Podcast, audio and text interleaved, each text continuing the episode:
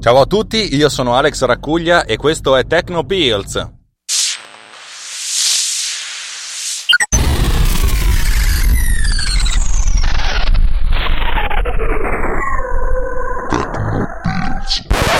Grazie a tutti di essere ancora qui ad ascoltarmi nonostante i disturbi dovuti al fatto che registro in automobile, però sappiatelo che o è così o non si fa. Per cui in entrambi i casi se la cosa vi dà fastidio non mi ascoltate e vinciamo tutti. Uh, puntata della volta scorsa relativamente intensa e cattiva sulla, sulla, programmazione concorrente. Oggi stiamo un pochettino più tranquilli e facciamo una cosa un po' più rilassante, diciamo. Parliamo di backup. Um, se ne è parlato tanto negli ultimi giorni, soprattutto perché uh,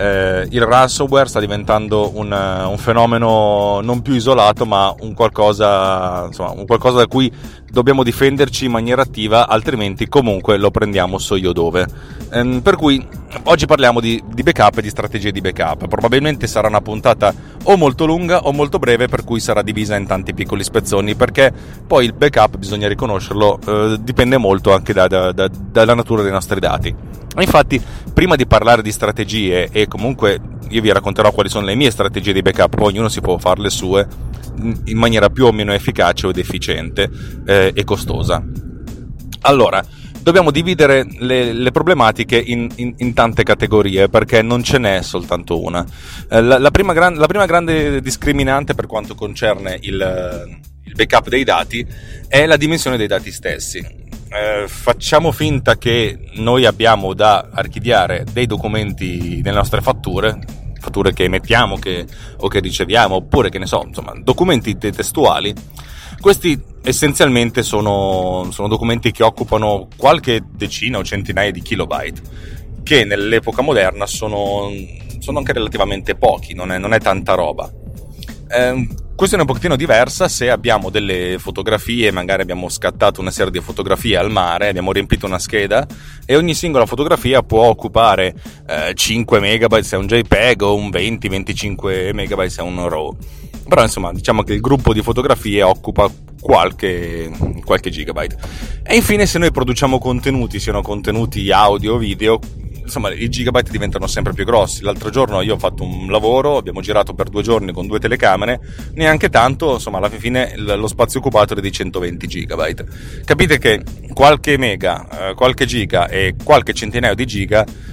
Mm, hanno delle dimensioni differenti e devono essere anche trattati in modo differente perché eh, mentre il trasferimento di qualche megabyte è cosa abbastanza semplice, veloce e anche lo stoccaggio, eh, più la dimensione aumenta e più lo stoccaggio e il trasferimento eh, diventano, diventano mm, non triviali. In secondo luogo è il valore che noi diamo a questi dati, cioè quanto noi stiamo male o abbiamo dei problemi se li perdiamo. Eh, è ovvio che se noi perdiamo un documento che ha più di 5 anni di, di, di valore legale, fiscale, bah, insomma, tendenzialmente possiamo anche sbattercene. Abbiamo emesso una fattura nel 2000, è il 2017, se perdiamo quella fattura, sì, magari dal punto di vista della nostra contabilità può anche avere un senso tenersi tutto, però non, è, non, non, non ci, ci, stiamo male. Ben diverso se magari facciamo una fotografia, a, nostro, la prima fotografia che facciamo a nostro figlio e questa viene persa. Il, il, valore sentimentale legato a questa fotografia è molto più, più forte e indipendente dal, dal, tempo che è passato dal momento in cui è stata scattata. E infine, eh, altro problema è eh, se noi abbiamo dei dati che non ci appartengono ma che siamo legalmente tenuti a, a tenere, che ne so, abbiamo fatto un lavoro e per contratto eh, diciamo che questi dati dobbiamo, dobbiamo assicuriamo che, che, vengano mantenuti per almeno 5 anni, se noi li perdiamo, eh cacchio, questo è un grosso problema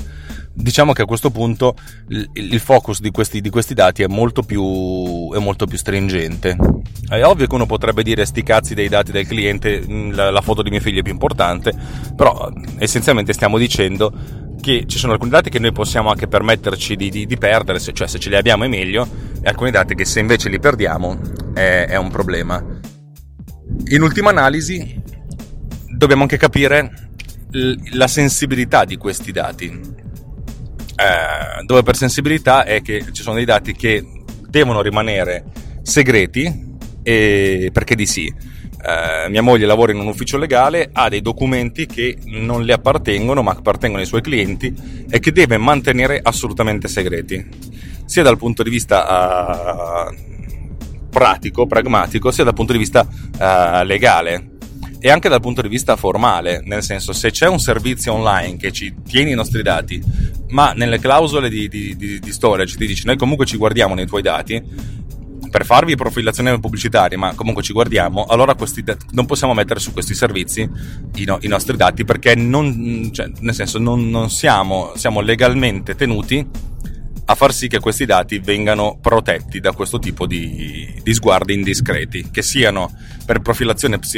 pubblicitaria ma anche per, per, altri tipi di profilazione. Immaginate di ricevere un referto eh, medico, o se i referti si, si, spediscono anche via email, in cui ci, vi dicono che avete una malattia un po' fastidiosa, più o meno pericolosa.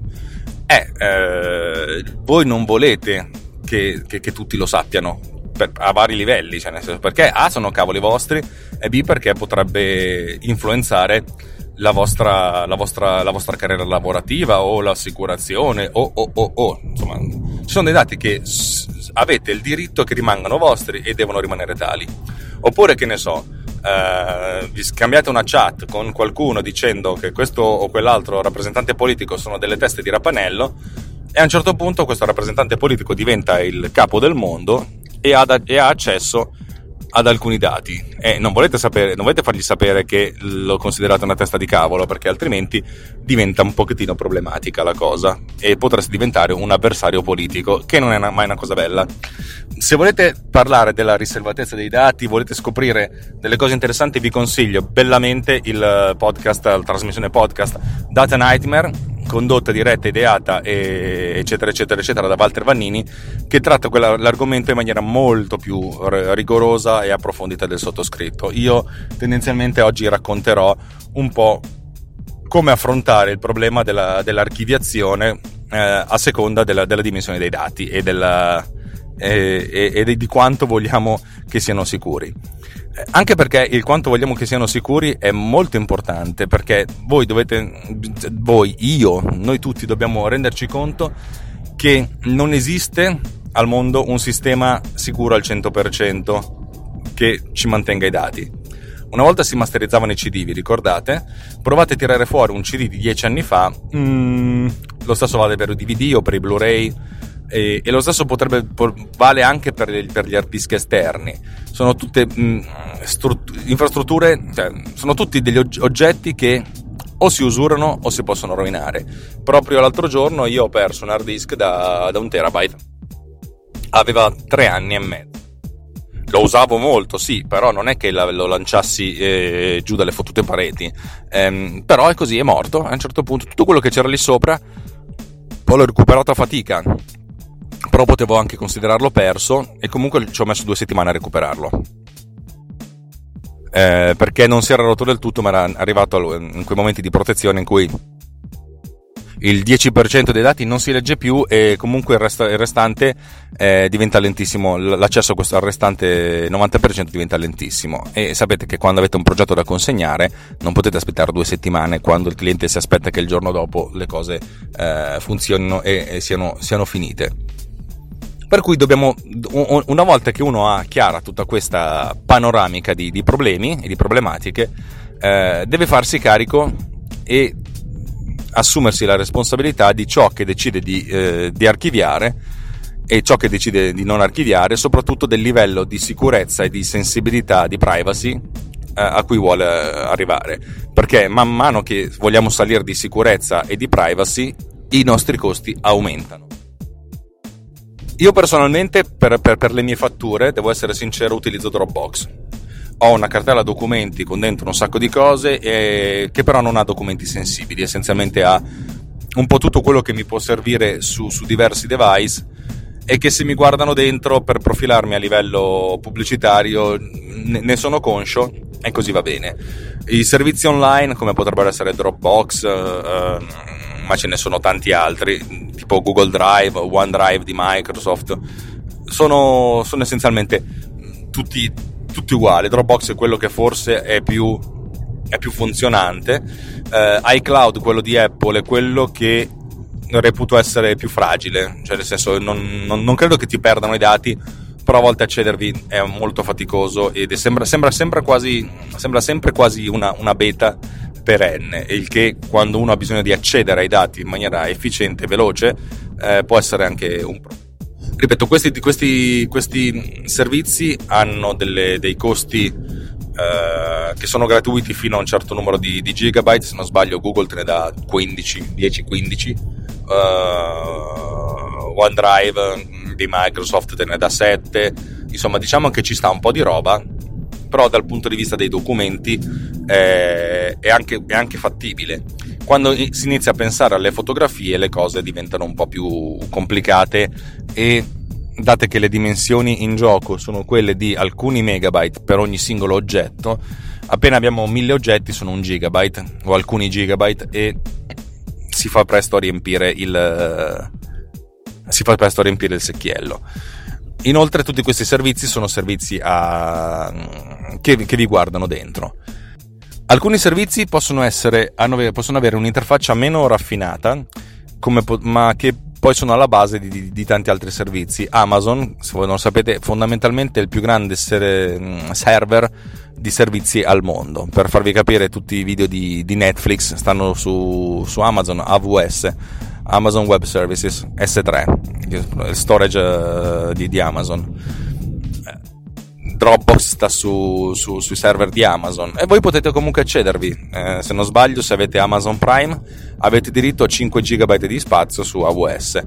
Le, le, Terms of Condition vi dicono che, non, che siete obbligati a non criptare i dati, cioè loro devono avere il diritto di guardarci dentro. Eh, insomma, diciamo che se non avete nulla da nascondere o se avete qualcosa che potete non nascondere, tipo la fotografia di vostro figlio, ci può anche stare. Se avete i dati dell'ultimo esame del sangue, vi consiglierei di tenerveli per i cavoli vostri, o anche, eh, che ne so, dei preventivi eh, per delle multinazionali. Magari un preventivo piccolino può anche starci, però un preventivo da 50 milioni di euro, io me lo terrei per i cavoli miei. Allora, questo servizio ha un'interfaccia di accesso relativamente scarna, però nel senso si può accedervi direttamente dal web, ma esistono tantissimi software che vi consentono di caricare e scaricare i file in maniera piuttosto eh, semplice, un po' come si può fare un trasferimento FTP o un trasferimento di un file in rete. Su servizi simili io mi sto appoggiando a mm, B2 di Black Blaze che essenzialmente offre lo stesso service di, di Amazon ma dandoti 10 GB di spazio invece che 5 e facendoti un po' meno domande e soprattutto che ha dei costi eh, variabili nel caso in cui si sforassero i, i 10 GB ma si volesse utilizzarlo proprio come, come piattaforma di archiviazione eh, molto molto più bassi circa un settimo un ottavo rispetto a quelli di Amazon. Non sono ugualmente affidabili probabilmente però per i costi che hanno sono molto molto molto interessanti eh, Backblaze offre anche un programma di archiviazione di backup automatico, un po' come, si, come quello di, di, Dropbox, diciamo,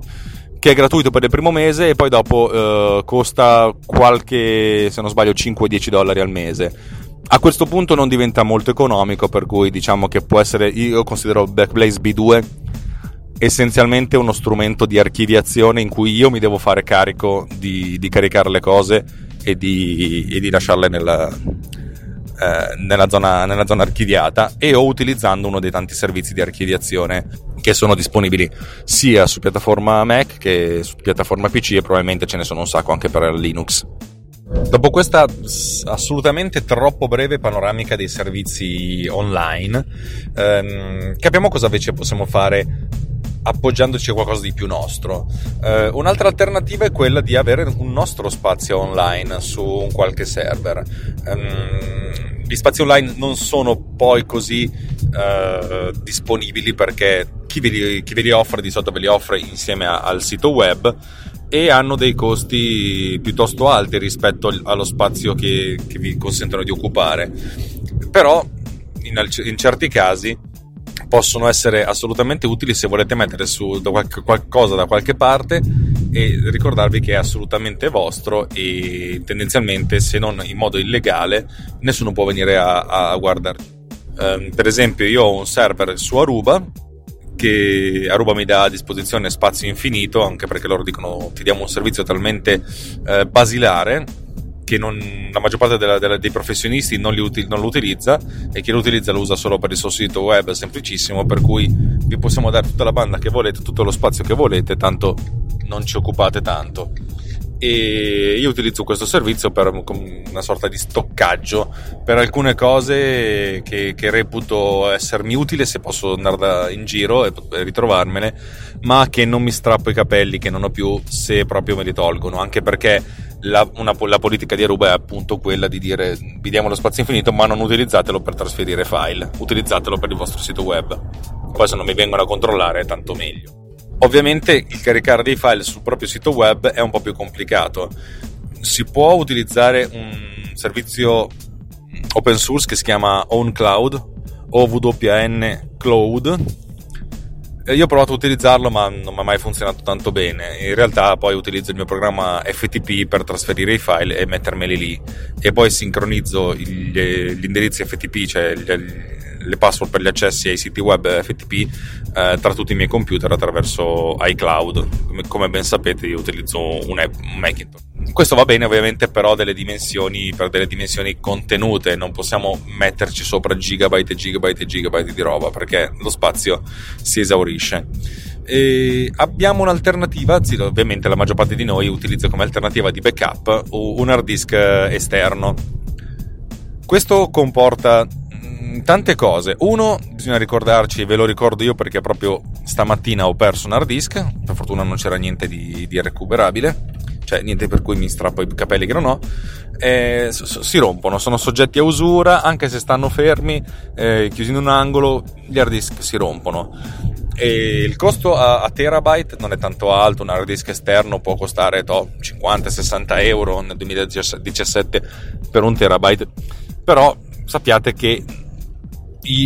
se, se, se, deve essere un backup veramente efficace ed efficiente, io prenderei due hard disk diversi, magari di due marche diverse, così sono due, due lotti diversi, e farei il backup in parallelo. Non lo fa nessuno, non lo facciamo mai perché, perché comunque anche il backup ha un costo.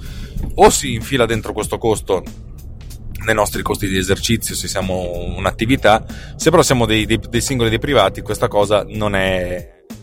insomma diciamo che dovremmo mettere via i soldi del caffè quando siamo arrivati a 100-120 euro comprarci questi due hard disk oppure quando arriviamo a 60 ne comp- compriamo il primo. Però insomma dobbiamo essere consci del fatto che queste cose non durano in eterno. Um, l'utilizzo di CD, DVD, CDD ormai non esistono più. DVD, il DVD, ogni DVD mm, singolo strato permette di masterizzare fino a 4 GB di spazio, sono 4,3, 4,2, mettiamo che sono 4 GB, il che va piuttosto bene se dobbiamo archiviare alcune foto, diciamo, diciamo che una scheda da 16 GB necessita solo, tra virgolette, di 4 DVD, però diciamo che se facciamo dei filmati, eccetera, eccetera, abbiamo, che ne so, una scheda da 64 GB da, da archiviare, questa ci porta via 16 DVD e comincia a diventare complicata la cosa, anche perché poi dobbiamo anche trovare il modo di, di, di, scriverci da qualche parte che cosa c'è, altrimenti dobbiamo infilare dentro tutti i DVD e analizzarli. Io faccio sempre così, una volta che ho fatto l'archiviazione su un DVD o su un supporto esterno, eh, mostro a schermo la, l'elenco, del, cioè la, la, cartella e poi faccio una cattura a schermo e la stampo e la infilo dentro nella, nella, nella custodia del, del, supporto stesso. Sembra una stronzata, ma un conto è passarsi riguardando degli elenchi, un, un conto inserendoli di volta in volta. Anche i DVD hanno, non sono eterni, per cui dovete considerare come data vita media di un DVD 4-5 anni.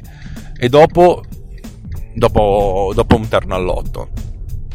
io utilizzo anche i Blu-ray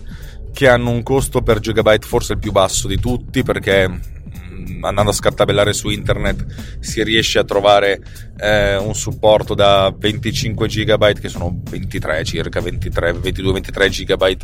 a meno di 2 euro però i tempi di scrittura sono, sono, molto lunghi e il fail rate, cioè la percentuale di volte in cui sta roba uh, non funziona, non è trascurabile. Siamo nell'ordine del 10-15% uh, sui supporti che non costano troppo. E per cui io è una di quelle cose che boh, fatelo, ma ancora una volta per cose per cui vi potete permettere di, uh, di, perdere, i, di perdere i dati. Insomma, abbiamo visto come i servizi online abbiano la limitazione delle dimensioni e del fatto che eh, ci sono anche a volte problemi di privacy. Abbiamo visto che CD e DVD e Blu-ray hanno un basso costo di, di, di, di archiviazione, ma hanno dei costi non, non indifferenti in termini di, fail rate, di, affidabilità. Gli hard disk hanno anche questi dei costi compati- abbastanza bassi per quanto concerne l'archiviazione, ma bisogna tener conto che se vogliamo essere sicuri veramente tanto dobbiamo averne due per ogni, eh, per ogni backup e, di conseguenza diventa sempre complicato. Mi è stato chiesto da Walter Vannini ma qual è una soluzione vera per fare l'archiviazione e che sia efficace? La soluzione per grandi volumi di dati si chiama LTO ed è essenzialmente un formato a nastro.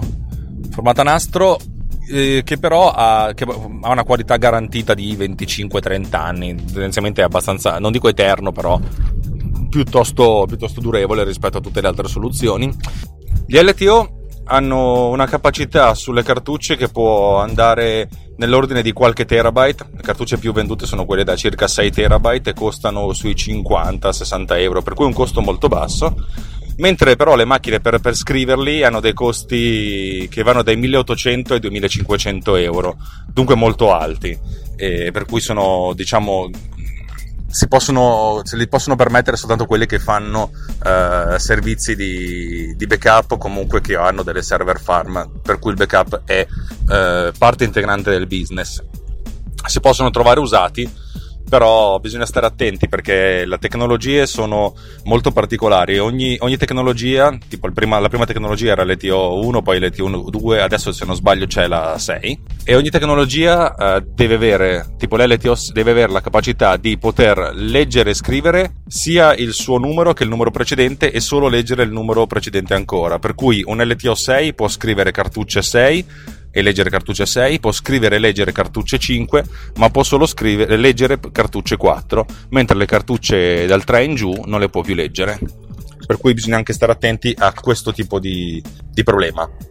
La velocità di scrittura teorica è nell'ordine dei 600 MB al secondo, però quando viene effettuata una compressione dei dati. Se i dati vengono, sono già compressi all'origine o non sono comprimibili, come per esempio eh, file video, file audio che non sono comprimibili per loro natura, eh, la velocità di scrittura si attesta intorno ai 150 MB al secondo, che è la velocità di scrittura di un hard disk eh, serialata di classe normale. Fatto questo panorama di quelli che sono i supporti e i servizi, vediamo un pochettino come, come, come pensare ad archiviare le cose e come pensare a, a, a, fare le cose in maniera che siano piuttosto seamless, nel senso che vengano fuori senza troppo sbattimento. Ehm, allora, per i documenti più, più, più, più piccoli e con, uh, senza troppi problemi per quanto concerne i dati sensibili, io un servizio come Dropbox o Google Drive o OneDrive ve lo consiglierei anche con tutti i limiti del caso. Se I server si trovano comunque sul territorio statunitense e di conseguenza il Trump di turno ci può fare quello che vuole. Sappiatelo. Eh, per documenti importanti ma non importantissimi di una certa dimensione gli hard disk vanno più che bene. Eh, per quanto concerne le foto, le foto sono un piccolo, un piccolo bo- punto di domanda perché è una di, ricor- una di quelle cose che uno vorrebbe ricordare è una di quelle cose che uno vorrebbe gestire in maniera piuttosto efficiente, ma una, fondamentalmente il grande vantaggio delle foto è che si possono uh, tenere e ricordare anche online. Per cui se andiamo a perdere magari un po' di risoluzione rispetto all'originale, ma comunque abbiamo la foto che abbiamo fatto, eh, siamo molto contenti. A questo punto il servizio, mi, il servizio che mi, viene in mente più facilmente è Google Photo, eh, che è quello più, più raffinato e più, e più, forte di tutti. Io personalmente uso Flickr, ma perché sono un narcisista e diciamo che certe foto le voglio tenere lì. Ovviamente da, non sono da considerare le foto dei social network, tra cui Facebook, perché la qualità che vi mette a disposizione è molto bassa. Per quanto concerne i video, e stiamo ancora parlando di archiviare degli oggetti finiti, dopo la post produzione diciamo boh YouTube è un, è un, è un sistema al, sufficiente proprio al minimo al minimo al minimo comune denominatore per cui se avete qualcosa in cui potete permettervi un pochettino di, di, di, di spazio in più eh, il mio consiglio è di targettare su Vimeo. Vimeo al limite del, dello spazio che potete occupare però diciamo che ha dei piani piuttosto, piuttosto economici per, per, l'utilizzo più o meno professionale che vi danno accesso allo storage molto più, più duraturo e vi permettono anche di blindare in maniera molto più, più, più selettiva chi può accedere al vostro video e se ci sono eventualmente anche delle password che è sempre comodo nel senso quando si fanno dei video che magari volete tenervi per voi eh, o perché non vi appartengono o perché appartengono sono proprietà intellettuale del, del vostro cliente o perché ci siete voi nudi e non volete farlo vedere al mondo ma come facciamo a, ad archiviare queste cose? Eh, in questo caso io utilizzo hard disk esterni per quanto concerne eh, tutti i semilavorati, prodotti, gli oggetti finiti. Il girato, se posso, se riesco, lo duplico, lo faccio, faccio un altro backup, lo metto su Blu-ray. Mi occupa un po' di spazio, ma almeno diciamo che sta due volte, soprattutto perché il girato è una di quelle cose, l'unica cosa che non si può ripetere e recuperare, eh, perché se quello, è, se quello, è finito non, non, non potete più, più, farlo, cioè magari se avete le foto, le foto, originali o il girato di un matrimonio, cioè la gente tendenzialmente si sposa una volta sola e tendenzialmente si sposa una volta solo con una persona, per cui deve, quelle, quelle, cose vanno, vanno, tenute e devono rimanere eh, abbastanza sicure tutto il resto si può recuperare. Di solito i progetti, se non sono molto grossi, li archivio anche questi online in modo tale da, da avere un secondo backup. Però diciamo che tolgo il backup dall'online quando il progetto finisce, per cui se non devo andare avanti a lavorare su questo progetto, tutti i progetti semi-lavorati li tolgo dall'online e li affido soltanto all'hard disk in questione. L'ultima cosa di cui mi piacerebbe pa- parlare con voi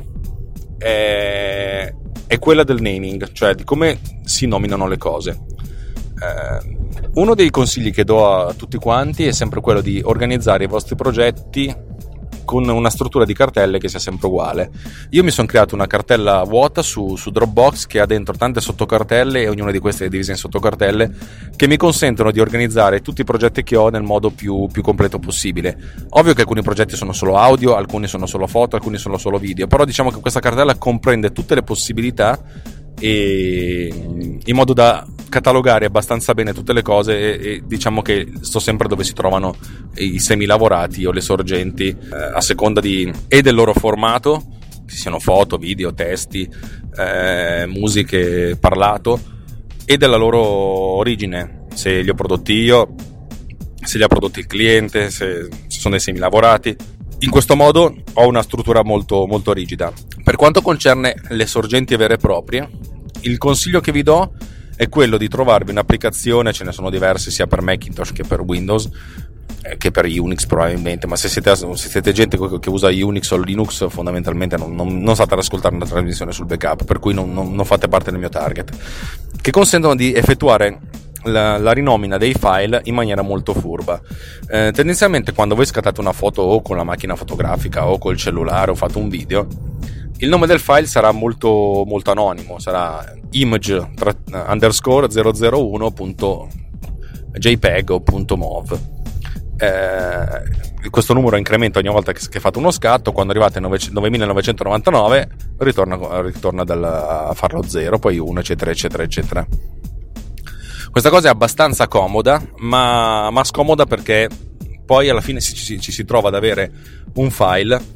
che, che, non ha nel suo nome la sua, la sua, descrizione. Ovvio che potete vedere quando è stato scattato e, e, alcuni altri dati, potete vedere l'anteprima per capire che cos'è, però sapete che se avete una cartella con mille di questi qua, di questi file, saper avere l'anteprima è un problema. Quello che io consiglio sempre è quello di, di rinominare tutti i file che voi producete, essenzialmente non solo per lavoro ma anche per, per diletto dandogli un, un, nome serio, dato che adesso tutti i sistemi operativi consentono di avere file, nom, nomi di file più lunghi di 8 caratteri, io di, di solito faccio una rinomina indicando nel nome del file, uh, in principio, perlomeno il soggetto o, o il cliente e il, il lavoro relativo. Nel senso, se il mio cliente è Pippo e il progetto è Poppo, mio, ogni file verrà nominato da image underscore 0001 a pippo underscore poppo underscore image underscore 0001 eh, lasciando inalterate l'estensione. Questo, questo consente di, eh, di, far sì che c'è sempre soltanto un image 001 relativo a quel singolo progetto di quel singolo cliente. Questo funziona anche per, eh, per le, so, le, foto delle vacanze al mare, tipo estate 2017 eh, underscore 0, image 0001. Questo è molto comodo, soprattutto nel caso in cui, nel malaugurato caso in cui l'hard disk eh, avesse dei problemi, non, non, tanto perché abbia dei failure eh, di carattere hardware, ma anche soltanto di carattere a livello di, di, di file system. I file system si corrompono e in questo modo magari recuperando i file eh, i programmi di recupero di file non vi recuperano l'intera cartella ma vi recuperano il singolo file e così sapete che quel image 001 non è un image 001 qualsiasi ma è quello relativo al progetto pippo underscore poppo oppure eh, estate 2017 questo è molto importante perché consente di dare un nome univoco a un oggetto per cui non esiste più un image 001 che può essere sia del progetto Pippo Poppo o delle vacanze al mare. Cioè, diciamo che lo 001 è identificato univocamente per ogni singola, per ogni singola nostra insomma, compartimento in cui lo vogliamo mettere. Eh, ho imparato a, a male, diciamo, ho imparato a mie spese a fare questa cosa perché inizialmente dici che cacchio me ne frega, poi dopo un po' capisci che più cataloghi le cose e più eh, quando arrivano problemi, e i problemi arrivano sempre, eh, hai il sedere parato e cadi sul morbido invece di cadere su, su un, insomma, sul, ter- sul cemento e farti male. Benissimo, teoricamente per questa puntata dovrei aver terminato. Ovviamente parlare di backup è sempre una cosa un po' eh, complessa, uno dovrebbe andare avanti giorni e giorni a parlarne, soprattutto a dirvi fate i backup, fate i backup, fate i backup. Eh, è una di quelle cose che, che non fa bene sentirsi dire fa incazzare, per cui credo che ognuno di noi a modo suo impari Uh, la lezione sulla propria pelle. Uh, chi non ha mai perso un dato probabilmente prima o poi lo perderà, oppure è veramente un santo, oppure è veramente un culo eccezionale. Magari prossimamente parleremo di strategie, cioè di quando effettuare il backup, anche perché se poi parliamo di backup online, eh, i tempi di upload non sono eh, risibili e trascurabili. Però credo di aver parlato già abbastanza per questa puntata e di avervi annoiati a dismisura. Eh, di conseguenza vi rimando all'appuntamento alla prossima puntata, che non so quando sarà, tendenzialmente quando eh, posso guidare in automobile con tranquillità. e purtroppo vi dovete beccare l'Alex Raccuglia che vi racconta le cose in automobile perché è l'unico momento in cui mm, posso farlo con serenità. Oppure mi devo prendere una serata e difficilmente ho voglia o tempo. Per cui o mi invento una, un'ospitata di qualcuno, eh, per cui sono obblig- obbligato a starmene chiuso in casa a registrare, oppure eh, vi arrangiate. Eh, vi ricordo che se avete richieste, infor- richieste di informazioni ulteriori, domande, suggerimenti per delle puntate, io sono ben contento di avere del feedback da parte vostra e mm, potete farlo in maniera più o meno ufficiale con, con Twitter, l'account di Tecnopills è indovinato un po' Tecnopills, chiocciola Tecnopills, se non sapete come si scrive non fa niente, allora fondamentalmente fregatevene. Se no, se ogni tanto avete bisogno di parlare qualcosa di, con me, sempre su, su, Twitter, in maniera un po' meno strutturata, un po' più ca- cacciarona, il mio account non ufficiale è chiocciola AlexG, dove è scritto senza la E, cioè A-L-X-G-I. Eh, con quello potete essere anche meno formali e evitare di dire buongiorno, buonasera e cominciare direttamente con le parolacce. Vi ricordo che Tecnopills è una bellissima trasmissione, no, è una trasmissione del network Runtime Radio, ci trovate su runtimeradio.it e che dire d'altro? Beh, ciao e alla prossima. Bonsoir!